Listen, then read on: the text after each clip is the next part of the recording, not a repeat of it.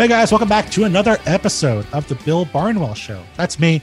I'm Bill Barnwell. Today, we're going to be talking with ESPN Seth Walder about the future power rankings he helped contribute to for ESPN. This is ranking the NFL teams 1 through 32 based on how they're going to look like, or what they're going to look like, I should say, over the next three years. We're going to talk about the top and the bottom of those rankings, everything else in the middle, available on ESPN. But before we do that, I want to tell you about a brand new ESPN podcast. It's DC and RC. New episodes every Wednesday and Thursday featuring UFC legend Daniel Cormier and Super Bowl champion Ryan Clark. They're both Louisiana natives. One of them is a former MMA fighter, one of them a former NFL safety. They hang around and kick out the hottest topics from around the world of MMA and preview and review the most important fight cards and storylines. Find DC and RC wherever you get your podcasts. Also, 30 for 30 is back with Breakaway, a film about WNBA superstar and activist Maya Moore. This film explores the story of Moore, one of the best basketball players on the planet, stepping away from the sport she loves for a remarkable reason to fight for a man she believed was wrongly imprisoned. Stream Breakaway now, only on ESPN Plus. And now here's Seth Walder talking about the best and worst teams in the NFL over the next three seasons. This podcast is proud to be supported by Jets Pizza, the number one pick in Detroit style pizza. Why? It's simple. Jets is better with the thickest, crispiest, cheesiest Detroit style pizza in the country. There is no competition. And right now, get $5 off any eight corner pizza with code 8SAVE. That's the number 8 S A V E. Go to jetspizza.com to learn more and find a Jets Pizza location near you. Again, try Jet's signature eight corner pizza and get $5 off with code 8SAVE. That's number 8 S A V E. Jets Pizza. Better because it has to be. All right, joining me now here on the Bill Barnwell Show, as promised, someone who I have a ton of respect for, and someone who uh, has done great work in the past on the beat for the New York Jets, but also uh, for several years now has been at ESPN in our stats and info department, um, taking and helping to develop a lot of the great metrics we have, but then also um, writing about them, having them make sense to dum dums like me. Uh, a, a super smart person and a super insightful person when it comes to the NFL it is ESPN sports analytics writer, Seth Walder. Seth, how are you? I am great, Bill, but that was a really overly nice intro. I appreciate it, but I'm just honored to be here, longtime listener of the pod. So um, I I'm I really appreciate you having me. Long overdue, I feel like, to be on the pod, if I'm being honest with you. I think that's on me for not having you on earlier. No, no, no, not at all. Um, I always enjoy listening, and and you have you have great guests, and uh, and just getting your takes. Always, always someone I look to when, uh, especially your grades, like in free agency. When Bill, when I when when I'm like I'm like, why did a team do that? I got I got I always check myself for a, for a hot minute. Wait till Bill's grades come out. Make sure I'm I'm not crazy, and uh, you know that's how I know. I don't know. I I wish I I wish I had the same confidence in my grades that uh that you have, but unfortunately, I remember all the bad ones. I remember giving like Robert Woods going to the Rams a D plus, where I was like, yeah, this guy's not that good. All he does is a good blocker, but doesn't you know doesn't put up numbers. And then oops, uh, as it turns out, moving from uh, a Greg Roman offense to a Sean McVay offense changes your production. Well, if it makes you feel better, the one I remember is when the Jets signed George Fant, and I thought, what is going on there? Like, what am I missing? I was like, I'll wait for Barnwell's grade. I believe it was a D. And a year later, I think the D was spot on. Wow. I I that's tough. I think it's one of the things we're going to talk about today in sort of like how you build a roster, how you construct things. Like that was sort of a damned if you do, damned if you don't situation because the Jets needed to do more to protect Sam Darnold, who, I mean, was really struggling with pressure.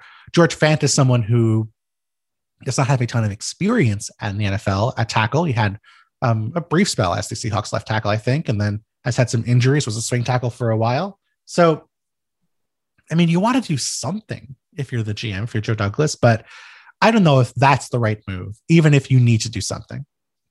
I think, yeah, I agree. I mean, it was like you had they paid non-trivial money for someone who was not proven in any way. And I think, you know, they just basically swapped Brandon Shell with Fant. Mm-hmm.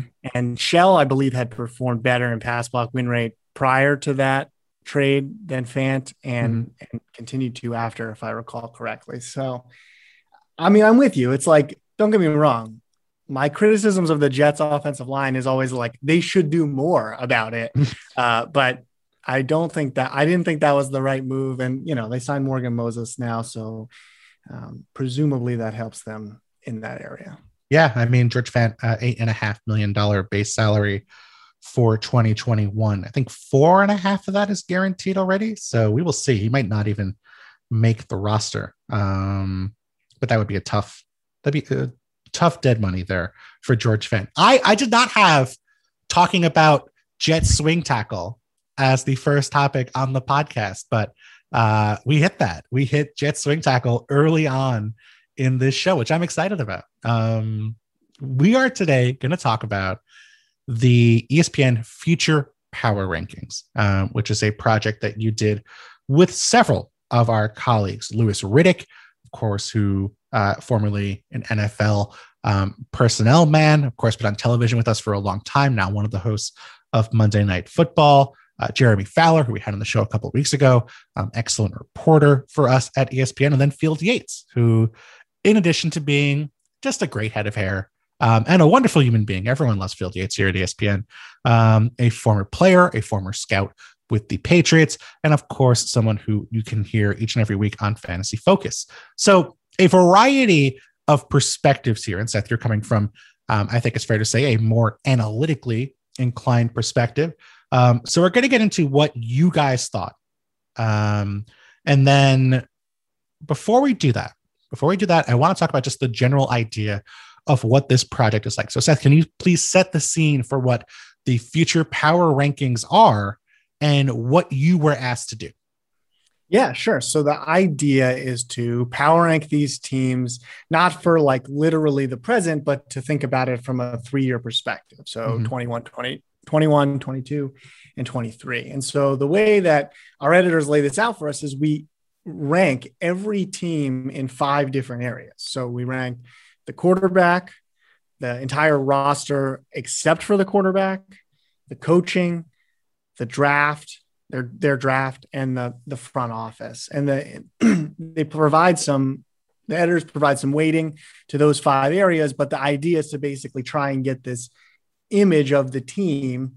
Um, but thinking about all those things through a sort of three year window. Mm-hmm. Uh, so, you know, that age can be a factor for, for, for players, for coaches.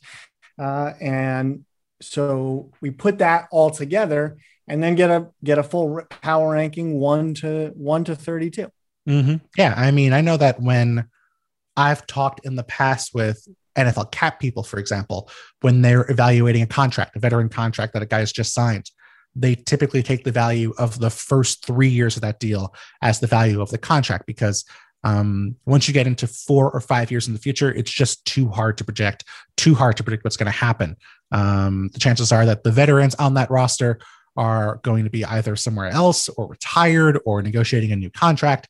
Um, and for the rookies, of course, you know you're going to get to evaluate those guys over the course of the next three years so you either don't know what they are yet or they're going to be in a totally different situation possibly on a different team so i think three years is the perfect window there um, in, in terms of the teams themselves i mean obviously you're asked to talk about several different topics and then put together these ratings uh, on a scale between 50 and I guess 50 and below to 100. Um, to me, it, it, sort of seems like there's an obvious first team. I, I don't want to spoil too much about it. Um, but we'll get into a few of the teams here. The Kansas City Chiefs finished number one. Um, was there any doubt for you that the Chiefs would be number one? No. I no. mean, yeah, that's fair. I don't, it's sort of hard to imagine a world where a team has not just Patrick Mahomes as their quarterback, but like a 25 year old Patrick Mahomes as their quarterback, and thinking that that team is in any position but the best. And it's like, I guess I guess it's fo- it's possible if everything else around him were really were really poor, then then I get then it it is possible. But like Andy Reid's his head coach, mm-hmm. he's throwing to Tyreek Hill and Travis Kelce. They rebuilt the offensive line. I mean, I'm not saying that like the entire team is perfect by any means, but like it has to be pretty bad to to get Kansas City down below that one spot. I think. Do you agree? Yeah, I mean, I think so. Like I I'd be intrigued. I mean, maybe I'll ask you if you were going to play devil's advocate, could you make a case not really for another team, but just that there are flaws with the Chiefs that would lead you to believe that they should not be um, maybe the top team over the next three years? I think defensively there are flaws that you could. I mean, this is this is a team that was a below average defense last mm-hmm. year, and I think they have a lot of money tied up in Frank Clark. That you know, Frank Clark is a player that we, you know, our numbers have not liked for a long time, mm-hmm. dating back to Seattle, like relative to his reputation. I mean, um, and and like actually i think that move is maybe indicative of of a kind of move that i i wouldn't like like so for judging the front office like the idea of trading a sort of making this like Dee Ford for Frank Clark's swap and giving up draft capital to do it, uh, and then paying Frank Clark. That's that was a, a really tough move. Now it's okay, you can make up for you know, a lot with Patrick Mahomes. but this, but like I also don't want to criticize the front office too hard because I think that they they did a they like really committed to uh, an offensive line mm-hmm. this offseason. And like, you know, something I did recently was like a was predicted pass blocking. And I've got the Chiefs at I think it's six. Wow. You know, and that's that's pretty darn good. Like if you're gonna if you're gonna have Patrick Mahomes and you want to protect him and you're gonna we think that you're gonna have like the sixth best pass protecting line, you've done your job there. So I don't know. I, I know it's supposed to be devil's advocate. I'm not sure I can see it.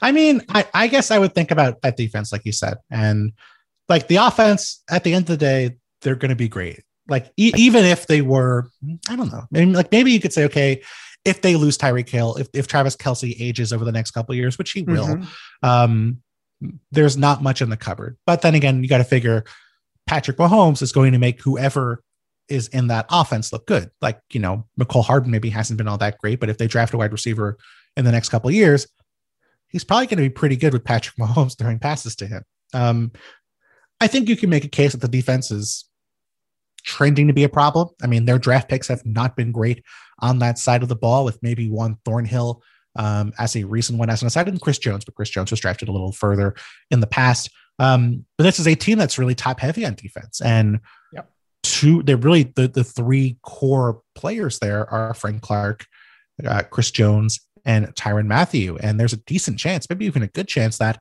this time next year, two of those three guys are gone. Um, Frank Clark, of course, facing uh, felony possession of a weapon charges, and Tyrann Mathieu is going to be a free agent. And there has not been, to my knowledge, uh, great progress made on a new deal there. So um, you know, wouldn't be shocking if they were rebuilding on defense over the next couple of years. And I, I think the offense is going to be great, but you know that that offense with a, a, defense that is middle of the pack in FPI or DVOA is really good. That team with the defense that's like bottom four in DVOA, that's a different question.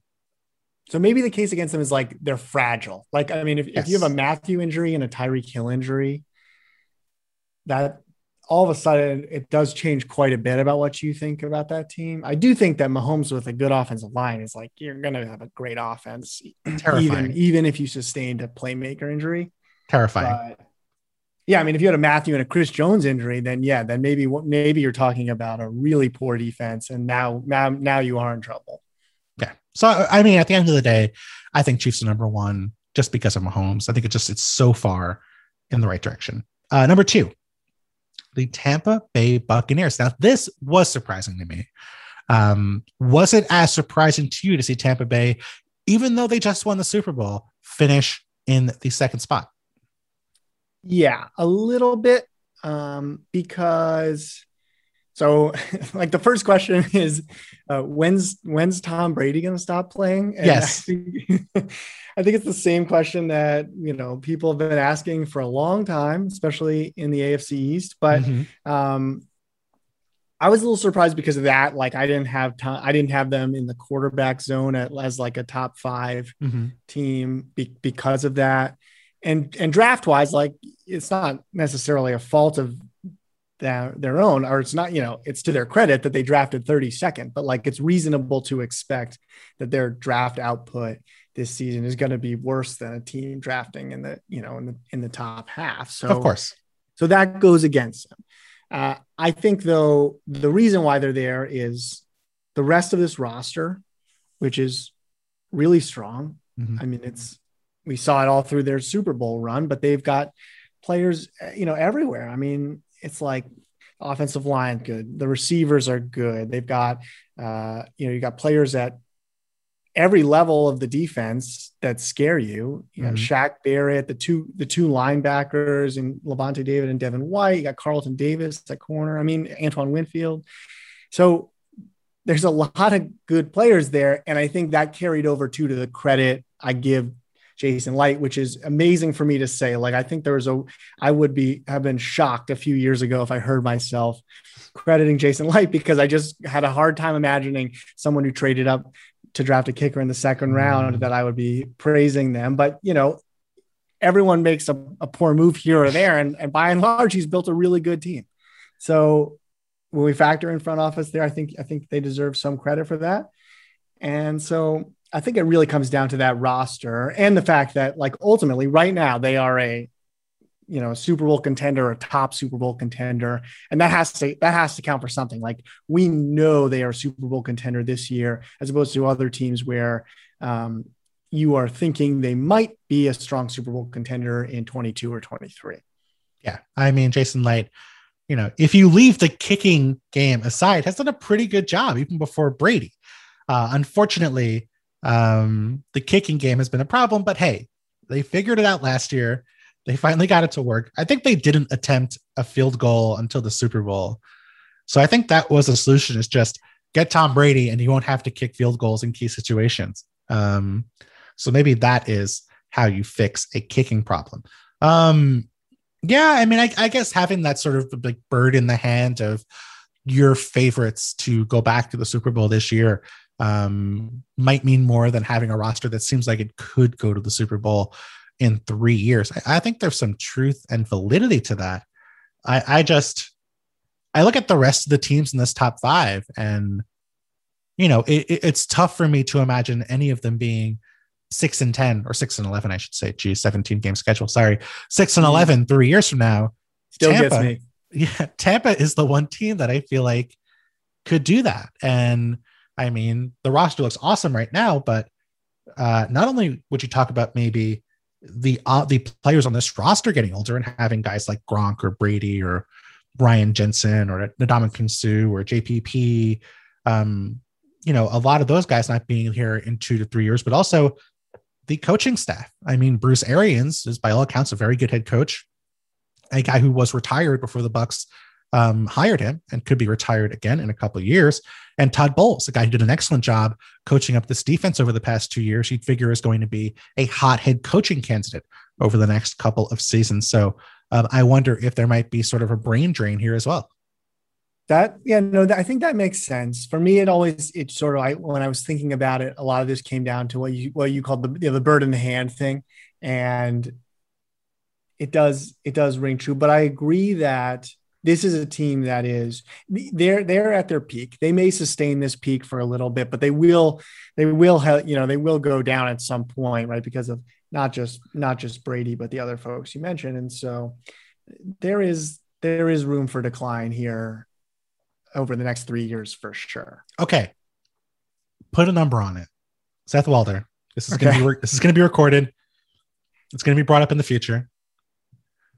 When is the last season where Tom Brady will post an above average uh, QBR or adjusted net yards over attempt or whatever whatever quarterback stat you want to use. Ooh. When it, when is the last season Tom Brady will post an above average quarterback performance in a meaningful number of pass attempts? Wow, that's a good question. I will say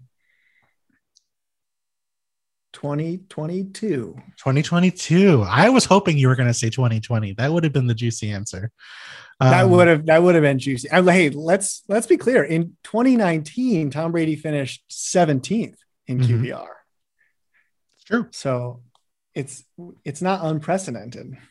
That's true. But he came back and with But he came back. One of the best he, weapons groups in football. yes, he did have he did have exceptional help, but I don't in 2021 he's going to have that same exceptional help mm-hmm. at least for 2021 i don't think like uh, i don't know about you.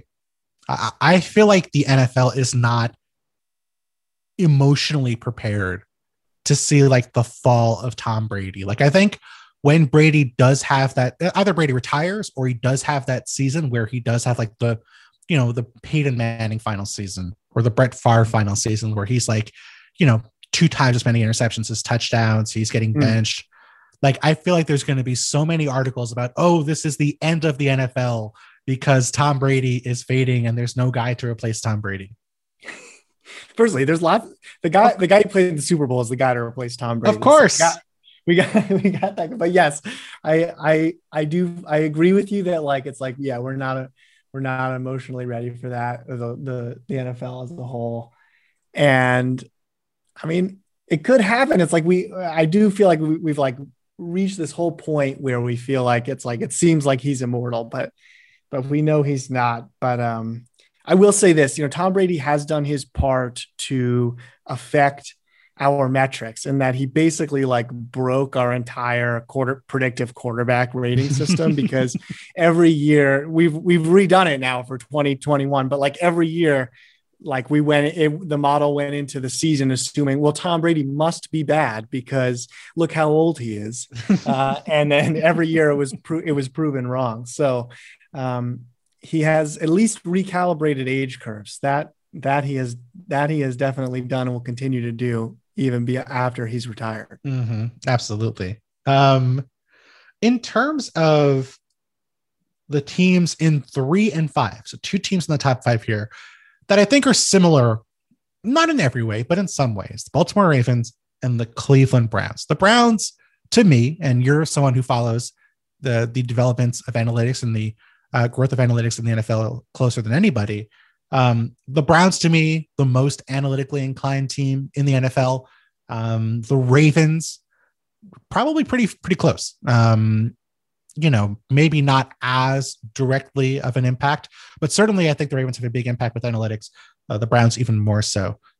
These are also two teams whose offenses for most uh, most of the year were run heavy teams. The Ravens with Lamar Jackson, a run heavy team the past few years. The Browns with Baker Mayfield, more run heavy in the first half than the second half. Actually became more of a passing team over the second half of the season, but still a team that I think if you ask Kevin Stefanski what they do well, he would say we run the ball well um, we know quantitatively that it's more efficient and typically smarter to throw the ball than it is to run the ball. You want to have a balance. No one's saying throw the ball every single time, but if you had a choice, you'd rather throw the ball 60% of the time and run the ball 40% of the time in neutral situations than a 50 50 split. Can a successful, smart, analytically inclined team be sustainably good doing something that we know is not particularly efficient in terms of your selections when it comes to your offense? I think they can, but it, you kind of need to. A lot needs to go right. Mm-hmm. And I think that looks like the 2019 Ravens. And you have an excellent running quarterback. And then I think they had phenomenal blocking. Mm-hmm. And they ranked second in run block win rate that year. They also ranked second in pass block win rate that year. Um, I think Ooh, top three. Um, and I think that when you do that, like it made, I, I don't have, didn't have a problem with the Ravens offense and the way that they ran the ball in 2019. Like they were, they were an efficient offense. You cannot, uh, I think it's hard to criticize that. I think I would not be surprised if we see a decent this is just a guess really, but like a decent jump in passing for the Browns though mm-hmm. in, in 2021. I mean, like you said, they did they did pass the ball more as the season went on. They also had a couple of I think weather games. Yes, um, they did um, for sure. That like really like re- reduced their their pass rates.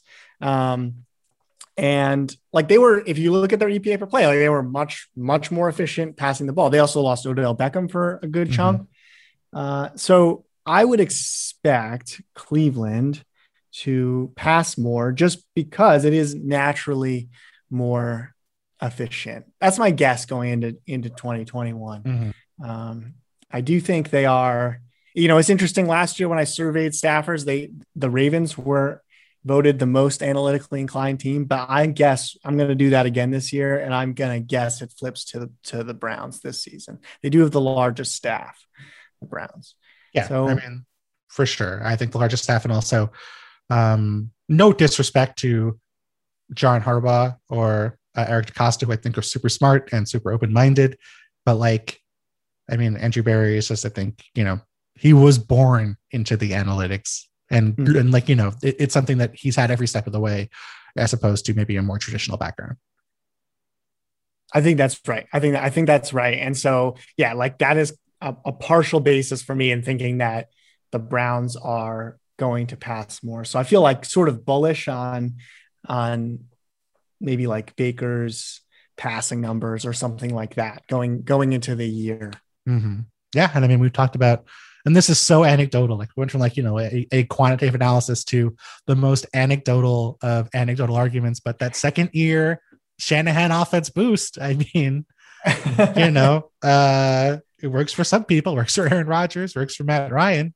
Um so who knows? I mean but but i think there's really interesting thing there because you know um in the nba for example you know I, I, certainly to some extent we've seen teams like the spurs for example who were you know great in the mid-range uh, for a time when analytics were coming more popular in the NBA and teams were being told take more threes, you know, uh, avoid the mid range uh, altogether. You know, I think it's, you know, it, will be really interesting to see. And I, I, do agree with you that I think the Browns will throw the ball more frequently in 2021. But if they struggle, if they have issues, if they aren't as good as they were a year ago, I wonder what their solution will be. I wonder what they will go back to if they do struggle, that's that's quite an indictment on on Mayfield. That would be quite an indictment on Mayfield because I think he's set up about as well as you possibly can be to have a successful passing game. Like I mentioned, predictive pass blocking, like they're number one. Mm-hmm. Um, you know, Odell Beckham and Jarvis Landry are your receivers. That's not like the best receiving corps in the league anymore, but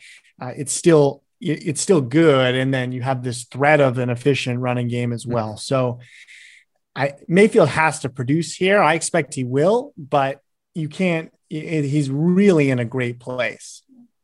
Yeah, absolutely. Um, on the bottom side, on the flip side of things, sorry to try to talk about them, but uh, was were you more surprised or more surprised? Were you less surprised that the Kansas City Chiefs were number one in these rankings, or that the Houston Texans were number thirty-two in these rankings? Oh wow, uh gosh, I I mean I, I would have said, you know, 99% plus on both. But wow, that's close. Yeah, maybe the Texans are more of a lock to be at to be at. That's so sad. I they know. have they have the reverse Patrick Mahomes. They do. Wow. Yeah, I I would have been just blown away by either to be to be fair. But mm. yeah, I didn't think there's any question that Houston was going to be at the bottom of this list. I mean, is there any hope? Is there anything you can point to and say, like, okay, at least they have X or Y to look forward to over the next couple of years? Their offensive line's not that bad. Mm, well, they traded, uh, you know, like, you know, one of the biggest hauls in recent memory for yeah, for, yeah I guess it's like left you, tackles. I hope so. I would hope so. yeah, uh, I think that's that's right. I, I want to see Tyrod Taylor get his his shot. You know, mm-hmm. I mean, mm-hmm. like such an unfortunate situation for him last year. Yeah, and so, but and I've I've been a, a Tyrod Taylor defender over the years, but mm-hmm. I, I wouldn't feel that optimistic. I mean, I think I think the best thing they have going for them is bottoming out. And I mean, like, you're right. They didn't have a lot of room to move. I think there's like it's so I, I'm not sure I can even credit them with this. It's like it's better to be bad and know you're bad than to be Mhm. bad and not know you're bad. Um, but uh, there's not a lot. There's not a lot. What's what's your optimistic take for Houston? Oh boy, I was hoping you were going to have one. um, they have all their draft picks right from this point forward. right. They don't. They're not the the haul from the Tunsil trade is done. They have their picks. They. Hmm. I mean, I think in the long run, they will end up getting some sort of trade package for Deshaun Watson.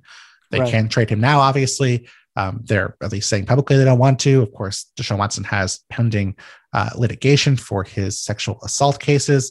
Um, you know, I do think in the long run, they will end up trading Deshaun Watson and get something in return for him. So they'll at least have that draft capital. They're not like compromised there the way they were a couple of years ago.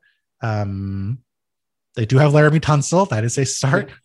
Um, but this is a team that is really lacking in young talent. Even the moves they made this offseason, like I appreciate that um, Nick Caserio had a plan, but like it was just they were playing Madden and they went to the free agent pool and they signed like the 30 guys who were going to be available for the minimum um, to fill out the back end of their roster because they just did not have anything on the back end of their roster. Even if that works for 2020, even if they do end up being more competitive than people give them credit for, like there's all those guys are leaving. You know, like like like there's Right. just there's no so little of this team is going to be here in three years, and there's just not going to be a lot to replace those guys. So maybe four or five years, I feel I'll feel better, but like it would take something really remarkable to me for them to get out of the bottom spot over the next year or two. that defense is going to be so bad in 2021. I mean, they were bad last year, and their best player on that defense is gone. So it's gonna it's gonna be rough. Yeah, but at least they'll at least they know they're going to be bad. Yeah, At least they have that. Um, 31, the Detroit Lions. I mean, it just feels like night and day compared to the Texans, where at least the Lions Yeah. already have that draft capital. I- I'm not sure about Dan Campbell. I'm not sure about their roster, but at least they have a plan and at least they have sort of the extra picks to start executing that plan. So here's one where I was a little surprised. I don't know if our method perfectly captures like trajectory. The Lions trajectory, like like you said, is like eh, they have a you can imagine how this goes well, right? Like they have they have the they have the capital. So like um in the draft capital going forward in future seasons, they kind of behaved in a way like I liked the way they ran their offseason in the sense of like yeah, they knew they're bad. They took some shots on some guys like Tyrell Williams and Breshad Perriman. And hopefully, you know, if one of those guys happens to hit, then cool. Mhm. Um, Romeo Okwara is like a, a young player. So I think it's fine to um, have kept him around.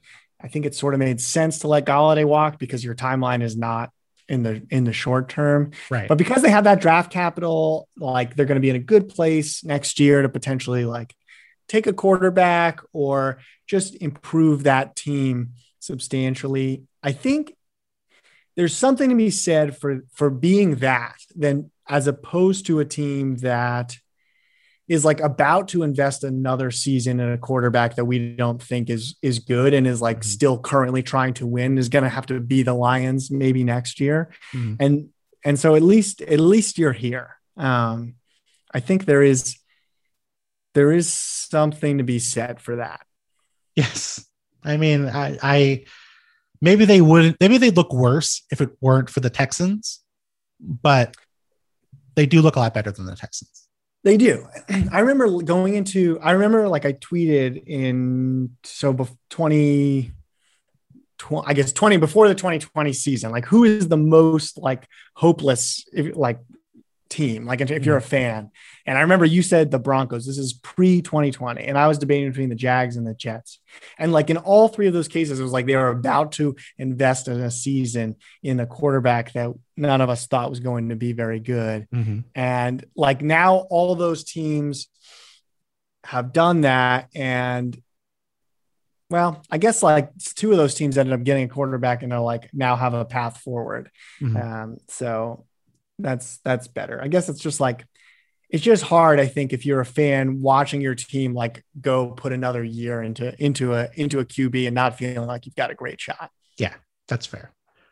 In terms of things that happen quickly, um, the team at 30 really interested me. Philadelphia Eagles. And I mean, would three years ago, so if we had done this three years ago, would have been future power rankings ending um, as we were approaching the 2021 season. That either would have been the year they won a Super Bowl or coming would have been either no, would have been coming off of the year after the Super Bowl where they go nine and seven, they make it into the divisional round of the playoffs and lose to the Saints. But you have Carson Wentz, you have Doug Pederson, you're feeling great about this organization. And then the next three years happen. I mean, how how much did a team like the Eagles inform you in terms of just how quickly things can change over a three year span?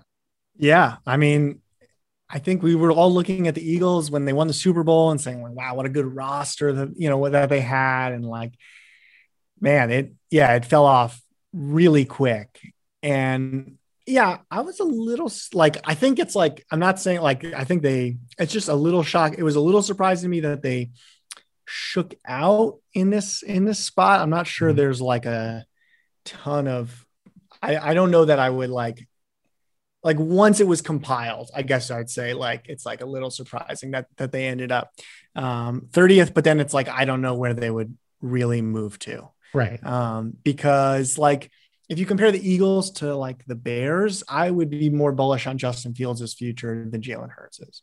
Um, because you know, Jalen Hurts was, I think, you know, he wasn't that great in limited time last year, and it's really limited time. Um, and I don't even want to like I'm not saying you, you can definitely rebound from a from a poor rookie season, and it, it absolutely happens. So like I'm not judging that. I'm just saying like you adjust your priors a little bit when when that happens. And also Fields was a better prospect than than than Hurts coming out. So Mhm. like I would just naturally as, assume that Chicago's in a little bit of a better spot than Philadelphia Mhm. if I'm comparing those two teams. But you're right. I mean, it's it's pretty ugly, and uh, you know they're they're starting over the head coach, so you've got just like a just like a big unknown there, um, and you know they ranked low in our overall draft thing. That surprised me, I guess, a little bit because they did get they did get Smith, Mhm. um, but it, it's a it's a little bit of a spot, but you know, I guess it's like it could also turn around quite quickly, right? Like just as quickly if if let's say Jalen Hurts pans out, well, I mean, it wouldn't take that long to get the Eagles back in back in position. I think that there's significant question about where the Giants and Washington are going to be Mhm. in you know over the next three year span. So it's like it wouldn't be if they're not in the roughest division or anything. No, certainly not. And I mean, even if Jalen Hurts does not work out, this is a team that has three first round picks next year. If Mm, if Carson yes, Wentz does yes. uh, live up to expectations in Indianapolis. Yes, I think that's absolutely right. Like one thing that the Eagles actually multiple teams did this, but like the Eagles, you know, the Eagles, the Lions, the Giants, those are all teams that potentially are going to need to take a quarterback in next year's draft and arm themselves with extra draft capital. Like that makes all the sense in the world. So I give them I give them credit for that. Okay. I'm going to finish up with this. And this is a brutally unfair question, and I'm still going to ask you it anyway. Taking teams who are not in the top five, let's say not, no, let's say not in the top 10 in this list. Which team out of the teams who are not in the top 10 do you think has the best chance of being in the top five in the future power rankings this time next year? Mm, good question. Unfair question. No, it's a good question. There's two teams that come to mind immediately, and I'm going to debate between them. uh, in my head here. I do not have a good answer. I, I'm going through it, and I feel like any team I pick, I'm immediately going to jinx. So I don't want to do that to that team. Okay, so the two teams, I'll just say both, right? Yeah. The two teams for me that could make that leap into the top five would be the Chargers and the Cowboys. Mm-hmm. So with the Chargers, I, I think it's what's really impressive to me is that you had not just Justin Herbert's like rookie season be as good as it was, but like he did it behind that offensive line. Like they ranked 31st in pass block win rate and they made significant upgrades. And I think it's conceivable that that that offense looks a lot better when that, you know, when that happens, like get Derwin James back on defense, like I think there's upside there for the Chargers. I, I sort of hesitate because it's like I don't want to I don't want to assume I don't want to make this assumption about Justin Herbert, like just because he was good as a rookie, that he's going to take this big leap in his mm-hmm. second year um, and become an, an, elite quarterback. Like he was elite for a rookie last season, um, and he was he was really good. But to make top five, you have to you have to take another step. With Dallas, it's like I think that offense has tremendous potential. The defense is is definitely scary, but I always lean back on like, you know, offense being more stable year to year than defense and defensive regression works both ways. And so if Dallas can can sort of luck into mediocre defense, I think they have they have real potential. And I think it's like a, a lot a lot has to break right, but you can see it break breaking right. Like if you get Tyron Smith and La'el Collins and Zack Martin all there for a full season, um, if DeMarcus Lawrence like finally has that big sack year, it could it could happen. I mean, I think we all feel confident in the Dallas passing game, so it could break right there. I think those would be the two teams that that jump to me that that could make that kind of leap. Now, I said not in the top ten. The Chargers were 11th.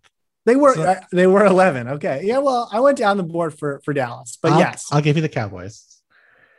Can I can I go further down the board here? Please. With my pick as we finish up here. I will go with the Jaguars okay. at 21.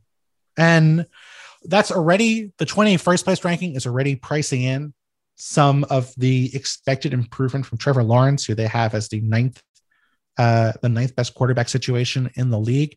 But like, what if Trevor Lawrence is a top six NFL quarterback from then? What if he's Andrew Luck uh, for the Colts? Suddenly, that entire franchise changes. And we don't know what Urban Meyer is. He might be a terrible NFL head coach. He might be a great NFL head coach. I, I think that um, he's one of the higher risk, higher reward hirings for an NFL team in a while. So um, I think to get in that ballpark, you need a great quarterback. Certainly, the two teams you mentioned have great quarterbacks, but um, I'm going to pick a a longer shot, and I'm going to say the Jags just because I think that um, not only is it the quarterback situation, I think there is some talent around that quarterback.